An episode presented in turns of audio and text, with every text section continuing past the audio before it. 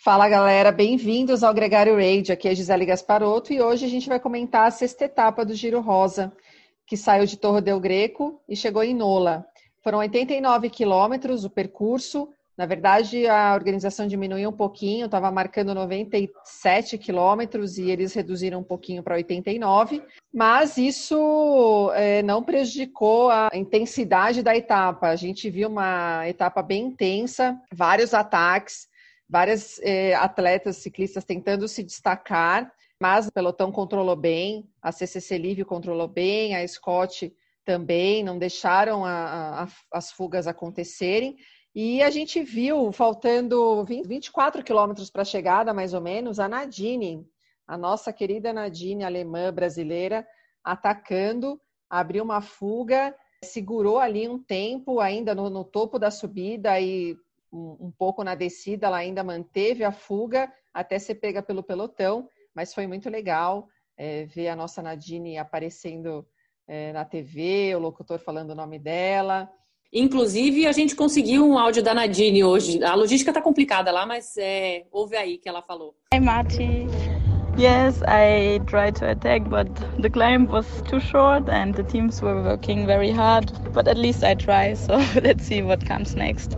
I'm looking forward to the next stage because I think they are more difficult than those two like yesterday and today.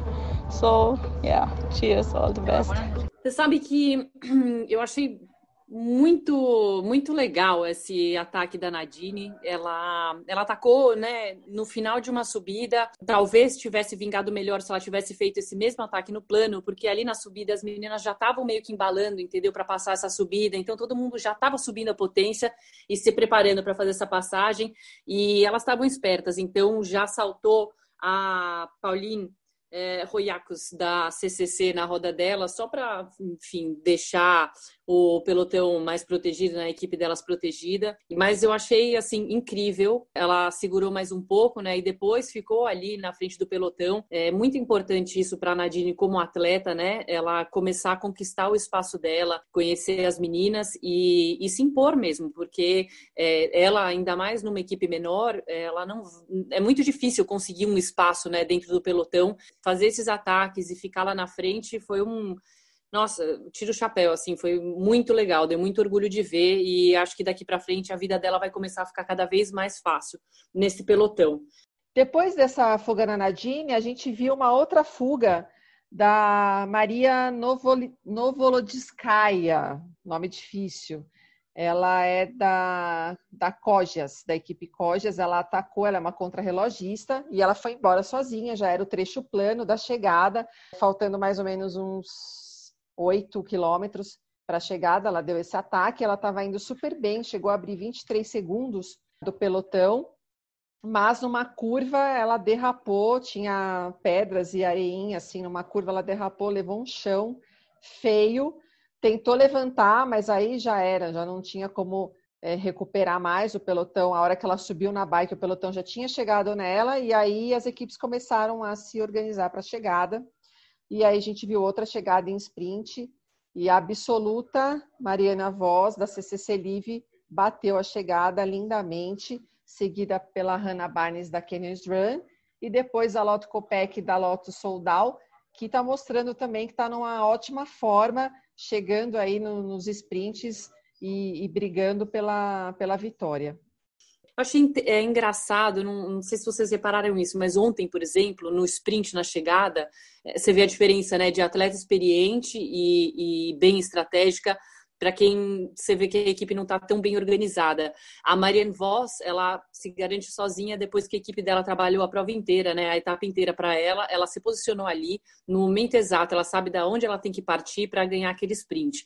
A Lotte foi super esperta e ficou meio ali na roda da Marianne Voss também, deu certo no dia anterior, hoje deu certo de novo. Agora, a Sunweb eu não entendi. Ontem elas já estavam fazendo a escalera ali e depois na chegada para o sprint, a Alison Jackson saltou num lado e a Corin Rivera para o outro. Aconteceu no final, nenhuma delas levou nenhum lugar no pódio, né? E hoje aconteceu a mesma coisa. Elas tinham, era a equipe que estava com uma escalera mais bem feita para a chegada e, meu, ficaram em quarto de novo. Então, dá para ver que a equipe ainda está um pouco desorganizada, talvez não tenha feito tanto training camp junto antes do giro. Não sei, tô achando meio estranho isso. Enfim, vamos ver nas próximas etapas. Eu acho que agora a gente vai começar, tem três etapas próximas, são bem duras, né? A gente vai começar a ver as equipes estão mais inteiras e trabalhando melhores, fazendo uma diferença.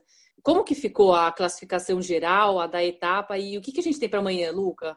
Boa, Mati. Então, classificação geral, top 5, a gente está com Annemiek van Vleuten, Katia Nivedoma, Ana van der Breggen, Cecil Ludwig e Michaela Harvey. Não tivemos mudança de camisa hoje. Mariane Voz abriu uma boa vantagem na camisa roxa, está com 16 pontos à frente. Na camisa verde, a Cecil Ludwig também está com uma vantagem boa, está com 29 pontos, seguida pela Elisa Longoborghini com 17 pontos. A camisa branca continua com a Micaela, com a mesma vantagem, e uma briga interessante para a gente ressaltar aqui é a da melhor equipe. Em primeiro lugar está a equipe Paulicá, com a mesma diferença da CCC, 1, 1 minuto e 18, né, a mesma diferença de ontem. Mas a briga pelo terceiro lugar está com a FDJ Novelli e a Bowles Dolmans, que estão com 11 segundos de diferença. Amanhã a gente entra na sétima etapa, entrando na reta final do Giro Rosa, mais uma etapa é, de montanha com duas vezes uma, uma subida de categoria 3. Continuem acompanhando, que a gente continua trazendo todos os detalhes e informações que a gente consegue.